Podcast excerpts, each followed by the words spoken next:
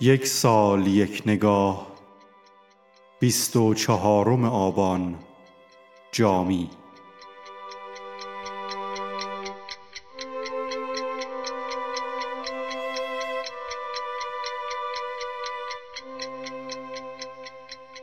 جامی در بیست و چهار آبان سال هفتصد و نود و سه به دنیا آمد. روزگار کودکی و تحصیلات مقدماتی جامی در جام که در آن زمان یکی از طبعات هرات بود سپری شد.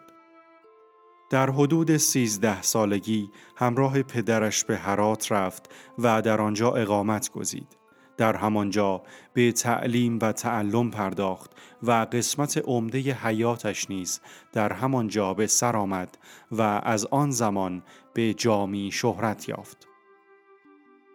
وی در شعر ابتدا به دشتی تخلص می کرد سپس آن را به جامی تغییر داد که خود علت آن را تولدش در شهر جام و ارادتش به شیخ الاسلام احمد جام ذکر کرده است. جامی مقدمات ادبیات فارسی و عربی را نزد پدرش آموخت و چون خانوادهش شهر هرات را برای اقامت خود برگزیدند او نیز فرصت یافت تا در مدرسه نظامیه هرات از مراکز علمی معتبر آن زمان مشغول به تحصیل شود جامی به افتادگی و گشاد روی معروف بود و زندگی بسیار ساده ای داشت و هیچگاه مدح زورمندان را نمی گفت. از جامی دهها کتاب و رساله از نظم و نصر به زبانهای فارسی و عربی به یادگار مانده است که از نامی ترین کتابهای شعر او می توان به کتاب بهارستان و همچنین هفت اورنگ که معروف ترین اثر جامی است و خود مشتمل بر هفت کتاب در قالب مصنوی است اشاره کرد.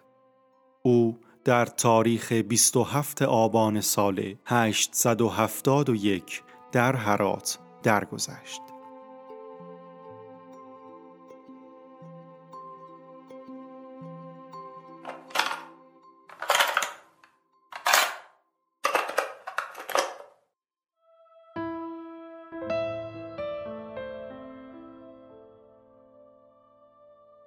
آن گل که اجل به سینه چاک افکندش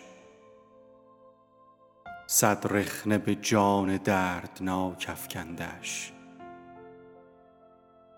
چون نیم شکفت غنچه بشکافته سر تیغ ستم خسان به خاک افکندش.